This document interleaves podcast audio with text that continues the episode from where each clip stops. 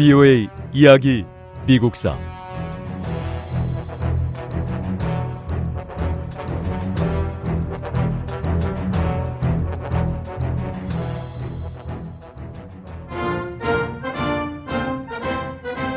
(1884년) 미국은 또 한 명의 새 대통령을 맞이했습니다. 저는 미국 대통령의 직무를 성실히 수행하고 최선을 다해 헌법을 보존하고 수호할 것을 엄숙히 맹세합니다.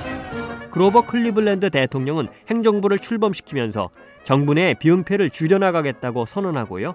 내각을 보다 실무형으로 구성했습니다. 저는 인재를 적재적소에 배치해서 능력을 최대한 발휘할 수 있도록 개혁을 추진하겠습니다.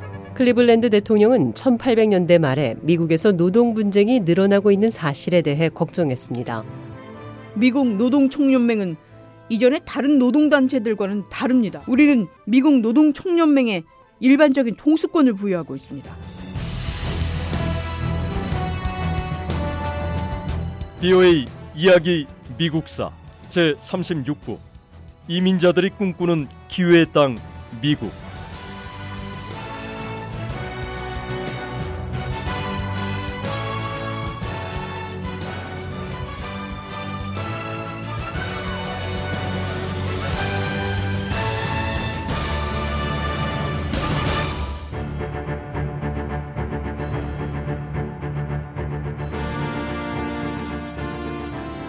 미국 노동총연맹은 여러 면에서 이전의 다른 노동단체와는 달랐습니다. 자본주의의 경제 제도에 반대하지 않았고요. 노동이 자본주의를 통해 수입을 더 많이 올리도록 해야 한다고 주장했습니다. 또한 사회제도를 변혁시키는 데 있어서 노동쟁의를 이용하려는 극단주의자들을 거부했습니다. 미국 노동 총연맹은 우리 노동자들이 당장 바뀌었으면 하고 바라는 것들을 실제로 하고 있습니다. 노동조합이 해야 할 일은 임금 인상과 근로 일수를 단축시키는 거, 또 근로 조건을 개선하는 것인데 무엇보다 우선적으로 요구돼야 하는 게 하루 8시간 노동입니다. 이런 요구들은 미국 노동총연맹을 통해서 전국적으로 파업과 항의를 불러일으키고 있습니다.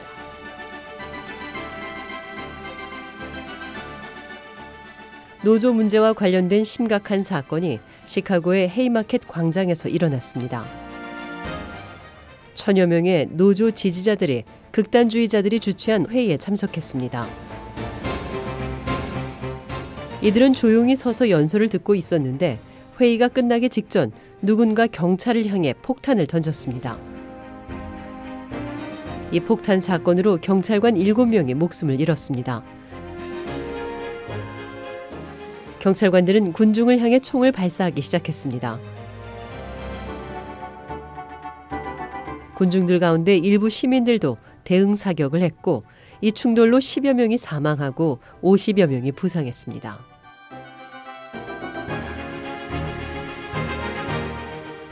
헤이마켓 사건은 전국적으로 공포와 분노를 일으켰습니다. 국민은 극단주의적인 노조들에 대해서 어떤 조치를 취해야 한다고 요구했습니다. 실제로 헤이마켓 사건이 발생하고 몇 년 동안 미국에서는 노조 운동의 성장이 주춤했습니다.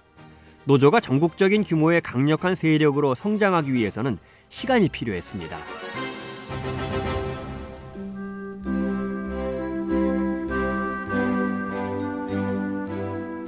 1886년 그로버 클리브랜드 대통령은 자유의 여신상을 환영하는 공식 행사에 참석하기 위해 뉴욕으로 향했습니다. 자유의 여신상은 미국의 독립전쟁 때 미국과 프랑스 두 나라 간의 동맹을 나타내는 조각상이었습니다. 자유의 여신상은 미국 독립 100주년을 맞아 프랑스 국민이 미국 국민에게 보내는 선물이었습니다. 자유의 여신상은 프랑스 조각가의 작품이었습니다. 작가는 이 조각상이 뉴욕항의 리버티 섬에 세워져 미국으로 들어오는 모든 사람들을 환영하는 상징물이 되기를 바랐습니다.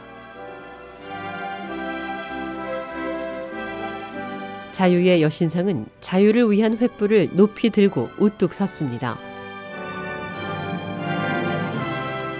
발 밑에는 부서진 전제 정치의 쇠사슬이 놓여 있었고 동상 아래에는 시가 적혀 있었습니다. 이 시는 세상의 모든 가난한 사람들과 억압받는 사람들이 희망과 자유의 땅을 찾아 미국으로 오라는 내용이었습니다.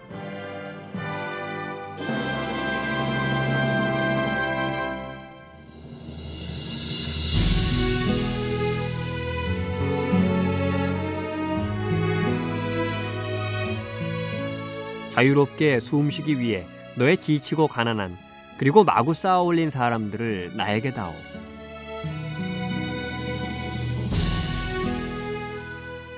불운한 사람들은 비옥한 해안을 거부하나니 집 없고 비바람에 흔들리는 이것들을 나에게 보내다오. 황금문 옆에 내 등불을 들리라.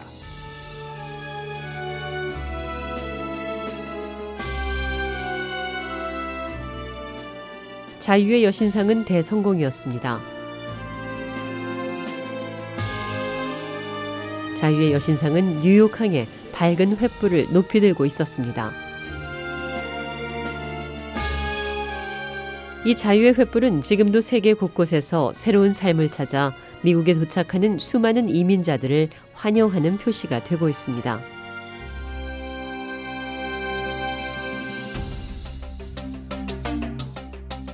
1860년대를 넘어서면서 미국인들의 삶은 빠른 속도로 바뀌고 있었습니다.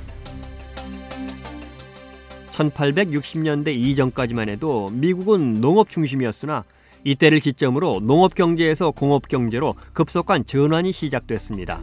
그리고 30년 후인 1890년대가 되자 미국의 공장들은 100억 달러어치의 제품을 생산해냈습니다. 이 시기 전국의 공장과 광산에서는 약 500만 명의 근로자들이 일하고 있었고요. 약 300만 명의 근로자들은 건설과 교통 분야에서 일했습니다.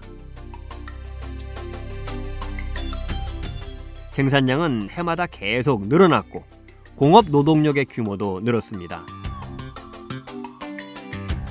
새로운 산업계 근로자들의 대부분은 농촌 출신들이었습니다.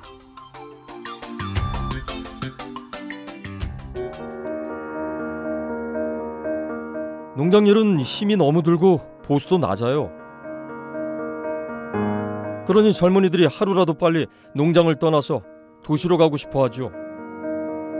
좀 더 쉽고 더 좋은 생계 수단이 있다면 어딘들 못 가겠어요? 도시로 몰려든 사람들 대부분 공장에서 쉽게 일자리를 구할 수 있습니다. 공장에서 한 몇 년 정도 열심히 일해서 새로운 기술을 익히고 나면 그 다음엔 더 좋은 일자리로 옮겨가서 돈을 더 많이 벌 수도 있고요. 그러니 젊은이들이 농장을 떠난다고 뭐 뭐라 할 수도 없고 막을 수도 없습니다. 이런 현상은 미국의 농민들뿐 아니라 외국에서 미국으로 온 이민자들에게도 마찬가지였습니다. 세계 여러 나라에서 온 이민자들의 한 가지 공통점은 이 신세계에서 더 나은 삶을 살고 싶다는 기대와 희망을 갖고 있다는 것이었습니다. 저는 기술자입니다.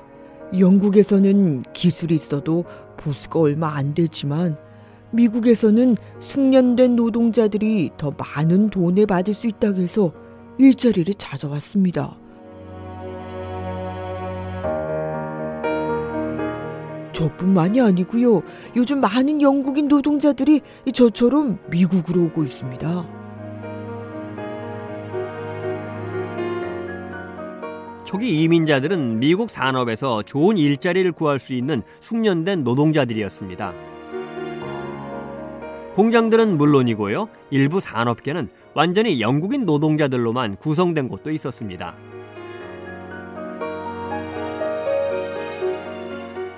부여의 이야기 미국사 다음 시간에 계속됩니다.